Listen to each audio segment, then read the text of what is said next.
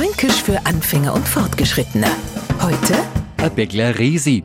Das hat jetzt überhaupt nichts mit der Resi zu tun, die ständig von so einem Bayern mit einem Traktor abgeholt wird. Unser fränkische Resi ist nämlich eine Margarine, die in Nürnberg gemacht worden ist. Und zwar in einem Werk in der Klingerhofstraße, die damals berühmte Resi Schmelz. Und war es der zum Beispiel zu warm, no ist zerlaufen. Ist jetzt der Franke in einem ähnlichen Zustand, also kurz vorm Zusammenbrechen, no ist er beieinander wie ein Bäckler Resi. Das Resi-Schmelzwerk, das gibt's übrigens nimmer. Da haben wir später in einer Disco abtanzt. Und schon schließt sich der Kreis, weil tanzt der Franke, was es Zeug hält, ist am Ende schon wieder beieinander wie ein Bäckler Resi. Dem Nicht-Franken sagt er damit, lass mir mal Ruhe, ich kann nicht mehr, ich bin fix und fertig. Fränkisch für Anfänger und Fortgeschrittene. Täglich auf Radio F. Und alle Folgen als Podcast auf podu.de.